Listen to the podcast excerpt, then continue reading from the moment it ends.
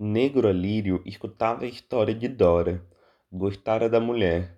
Não entendia o fato de se ter um filho e não criar apego.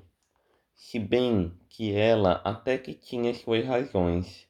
Ele mesmo já deitara com tantas mulheres, só buscando o amor, só buscando o prazer. Filho quase sempre vem sem querer, e a mulher sempre carrega tudo carrega a barriga e as dificuldades. Ele nunca parara para pensar se alguma vez teria feito filho ou não. Também, se tivesse feito, a parceira na certa teria dito. Sempre viveu e conviveu um certo tempo com as mulheres que tivera.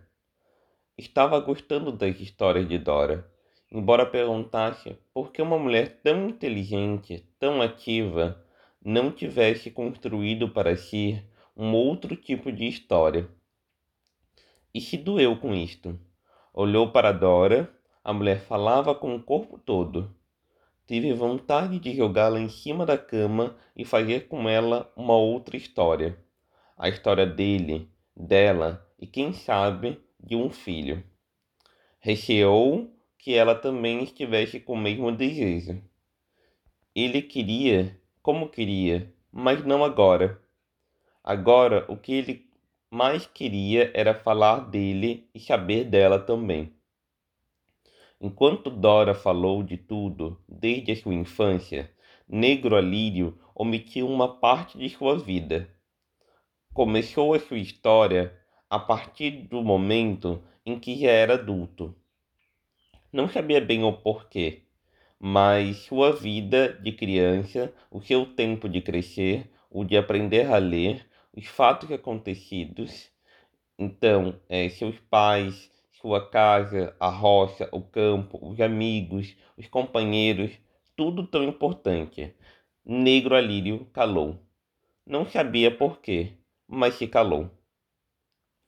Dora também gostou da história de Negro Alírio nem o espanhol, que era um homem bastante viajado, tinha uma vida bonita assim.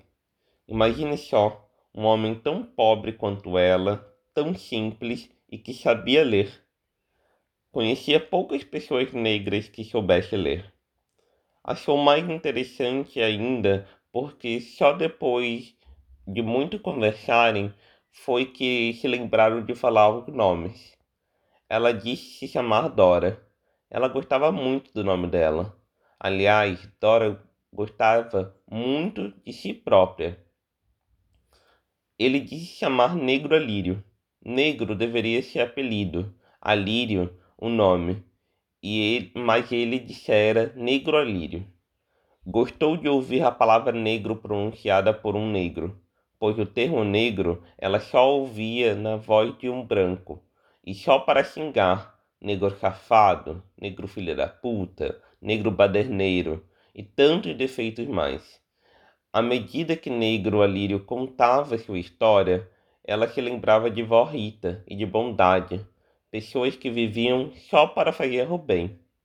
Ele falava pausado, calmo, como se estivesse falando para si mesmo.